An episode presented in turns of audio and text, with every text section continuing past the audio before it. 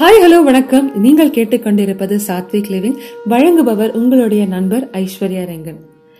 பல தருணங்களில் நம்மளுடைய வாழ்க்கையில் நம்ம எல்லாருமே யோசிப்போம் ஏன்னா நான் இவ்வளோ டேலண்டடாக இருக்கேன் ஏன் எனக்கு இந்த ஆஃபீஸில் வந்து நான் நினச்ச மாதிரி எனக்கு ஊதியம் கிடைக்க மாட்டேங்கிறது? இல்லை இந்த ஆஃபீஸில் மட்டும் இல்லை நான் எந்த ஒரு ஸ்டெப் எடுத்தாலுமே வாழ்க்கையில் அடுத்தடுத்து சக்சஸ் அப்படின்னா அப்படி ஈஸியாக என்னோடய லைஃப் போக மாட்டேங்குது. அங்கே பாரு அந்த பையன் பக்கத்து வீட்டு பையன் ஈஸியாக வந்து அவன் பாட்டுக்கு வந்து மேல் படிப்பு போகிறான் அவன் பாட்டுக்கு ஈஸியாக வந்து அடுத்த வேலை கிடைக்கிறது நல்ல சம்பளம் கிடைக்கிறது நல்ல கல்யாணம் நடக்குது அப்படின்னு சொல்லிட்டு நம்ம எல்லாருமே கம்பேர் செய்திருப்போம். ஏ நான் கூட சின்ன வயசில் சின்ன வயசுனோடனே நான் இப்போ வயசாயிடுச்சுன்னு நினைக்காதீங்க. பட் ஸ்டில் சின்ன வயசில் வந்து பள்ளிக்கூடம் செல்லும் தருணத்தில் எனக்கு ரொம்ப தோணும். அதனால் நானும் தான் ராப்பகலாக கண் விழித்து ரொம்ப கஷ்டப்பட்டு ரொம்ப பெரிய கடின உழைப்பின் பிறகு எக்ஸாமுக்கெலாம் எழுதுறேன். ஆனால் எனக்கு கம்மி மார்க் தான் வருது. என்னோட கடைசி நிமிஷத்தில் படித்த சில நண்பர்கள் எப்படி ஈஸியாக வந்து ஃபஸ்ட் மார்க் வாங்குறாங்க அப்படின்னு சொல்லிட்டு நான் ரொம்ப யோசிப்பேன். அந்த மாதிரி தருணங்களில் எனக்கு உதவின ஒரு மிகப்பெரிய கதை உங்கள்கிட்ட ஷேர் பண்ணணும் அப்படின்னு ஆசைப்பட்றேன். ஆமாங்க. என்ன கதை அப்படின்னா நம் நாட்டின் ஜனாதிபதி அவர்கள் விஞ்ஞான மேதை அப்துல் கலாம் ஐயா பற்றிய ஒரு கதை தான் அவருடைய வாழ்க்கையில் இருக்கக்கூடிய ஒவ்வொரு சம்பவமுமே நமக்கு ஒரு மிகப்பெரிய மோட்டிவேஷன் தாங்க. ஆனால் இந்த ஒரு குட்டி கதை எனக்கு அவ்வளவு வியப்பாக இருந்தது. அது எந்த ஒரு தருணத்துலையும் எனக்கு சோர்வோ இல்லை டீமோட்டிவேட்டடாக இருந்தேனாலும் கண்டிப்பாக இந்த கதையை நான் மறுபடியும் நான் கேட்பேன் படிப்பேன். ஸோ கண்டிப்பாக உங்களுக்கும் இது யூஸ்ஃபுல்லாக இருக்கும் அப்படின்னு நினைக்கிறேன். என்ன தருணம் அப்படின்னா அப்துல் கலாம் ஐயா அவர்கள் ஒரு முறை பெங்களூரில் வந்து செட்டில் ஆகணும் அப்படின்னு ஆசைப்படுறாரு. ஏன் அப்படின்னா ஒரு பத்து பதினைந்து வருடங்களுக்கு முன்னாடி ஒரு இருபது வருஷம் வச்சுக்கோங்களேன் அப்போ வந்து பெங்களூர் அப்படின்றது கார்டன் சிட்டி அப்படின்னு அழைத்தார்கள். இப்பயும் தான் ஆனால் அப்போ வந்து இன்னும் ரொம்ப அழகாக பச்சை பசேல்னு பூக்களோட ரொம்ப அழகாக அந்த இடம் இருந்தது. ஸோ அவ்வளோ அழகாக இருக்கக்கூடிய ஒரு இடத்தை அப்துல் கலாம் ஐயா வந்து இயற்கையோட ஒன்றி இருந்த ஒரு மனிதர் அப்படின்றதுனால அங்கே போய் செட்டில் ஆகணும் அப்படின்னு சொல்லிட்டு ரொம்ப நாள் ஆசை. அதனால என்ன செய்கிறாரு அங்கே வந்து ஐஐடி மாதிரி ஒரு மிகப்பெரிய கல்வி நிறுவனம் ஒன்று இருக்குது நான் பேர் சொல்லலை.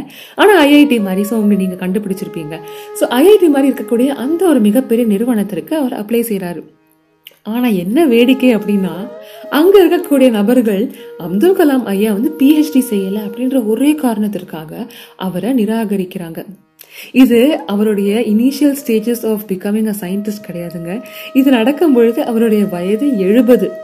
ஆமாங்க அவர் 70 இயர்ஸ் ஓல்டாக இருக்கும் பொழுது அவரை நிராகரிக்கிறாங்க. இது வந்து அவருடைய அக்னி ப்ராஜெக்ட் அவ்வளோ சக்ஸஸ்ஃபுல்லாக வெற்றிகரமாக முடிந்த பிறகு. அவர் நம்மளுடைய நாட்டின் ஜனாதிபதியாக பணியாற்றிய பிறகு அவருடைய சயின்டிஃபிக் அக்கம்ப்ளிஷ்மெண்ட்ஸ் எல்லாம் முடித்த பிறகு அவருடைய வாழ்க்கையில் வந்து எங்கேயோ செட்டில் ஆகணும் அப்படின்னு ஆசைப்பட்ட ஒரு தருணத்தில் எழுபது வயதில் அந்த ஒரு காலேஜில் போய் கேட்கும் பொழுது அவரை நிராகரிக்கிறாங்க. இந்த தருணத்தில் அப்துல் கலாம் ஐயா வந்து ச்சே நம்மள போய் நிராகரிச்சிட்டாங்களே அப்படின்னு நினச்சிருப்பாருன்னு நினைக்கிறீங்களா? கண்டிப்பாக கிடையாதுங்க. ஏன்னா ஆக்சுவலாக இங்கே லாஸு அப்துல் கலாம் ஐயாவுக்கு கிடையாது. அந்த ஒரு நிறுவனத்திற்கு தான். ஏன்னா அவருடைய திறமையையும் அவருடைய ஸ்கில்ஸையும் பயன்படுத்தாமல் லூஸ் பண்ணது இங்கே அவங்க தான். அதே மாதிரி தாங்க நம்மளுடைய வாழ்க்கையில் பல தருணங்களில் சில இடங்களில் நம்ம ஆசைப்பட்ட சில விஷயங்கள் கிடைக்காம போக நிறையவே வாய்ப்புகள் இருக்கு. ஆனால் அந்த எல்லா தருணங்களையும் நம்ம நம்ம டேலண்டடாக இல்லை அப்படின்ற ஒரே காரணத்திற்காக நமக்கு அந்த வாய்ப்பு கிடைக்காமல் போ போக இல்லை அப்படின்றத நம்ம புரிந்து கொள்ளணும். என்னதான் நம்ம போராடி கொண்டே இருந்தாலும் சில டைம்ஸ் நம்ம ஆசைப்பட்ட ஒரு வாழ்க்கை வந்து நம்ம ஆசைப்பட்ட ஒரு ஆப்பர்ச்சுனிட்டி கிடைக்காமல் போனால் ரொம்பவே வருத்தமாகத்தான் இருக்கும். அந்த மாதிரி ஒரு பாயிண்ட் தான் உங்களுடைய வாழ்க்கையில் ஒரு மிகப்பெரிய செக் பாயிண்ட்டாக நீங்கள் யோசித்து பார்க்கணும். ஏன் அப்படின்னா கண்டினியூஸாக உங்களுக்கு ஒரு வாய்ப்பு தவறப்படுகிறது. ஆர் உங்ககிட்டேருந்து ஒரு- ஒரு ஆப்பர்ச்சுனிட்டி எடுக்கிறாங்க அப்படின்னா நீங்கள் உங்களுடைய ஸ்கில்ஸில் அப்டேட்டடாக இருக்கீங்களா அப்படின்றத நீங்கள் ஒரு முறை செக் பண்ணிக்கணும். பிகாஸ் பத்து வருஷத்துக்கு முன்னாடி ஒரு கம்பெனியில் நீங்கள் செலக்ட் ஆகணும். ஆர் வேறு வெளியூரில் வெளிநாட்டில் ஒரு வேலை கிடைக்கணும் அப்படின்னா கம்ப்யூட்டர் கோடிங் ஸ்கில்ஸ் இருந்தாலே போதுமானதாக இருந்தது. ஆனால் இப்போ இருக்கக்கூடிய வேலை வாய்ப்பு ஒரு ஃபார் எக்ஸாம்பிள் நான் சொல்கிறேன் வேலை வாய்ப்பு தருணங்களில் பார்த்தீங்கன்னா வெறும் கம்ப்யூட்டர் நாலேஜ் இருந்தால் மட்டும் போதாதுங்க.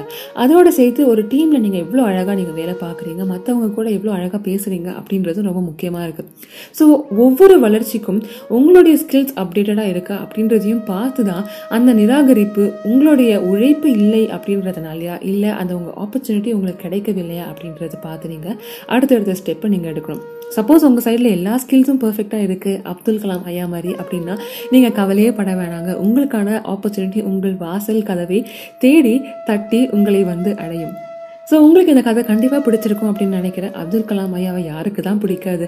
கண்டிப்பாக உங்களுக்கு எல்லாம் மோட்டிவேட்டாக இருக்கும் அப்படின்னு நினைக்கிறேன். உங்களுக்கு இந்த டாபிக் அண்ட் இந்த எபிசோட் பிடிச்சிருந்தா மறக்காமல் உங்கள் ஃப்ரெண்ட்ஸ் கூட ஷேர் பண்ணிக்கோங்க. And Aishwarya Rengan and Sathvik living அப்படின்ற இன்ஸ்டாகிராம் பக்கங்களை மறக்காமல் ஃபாலோ பண்ணிக்கோங்க. Until I see all in another new episode take care stay safe bye bye and happy reading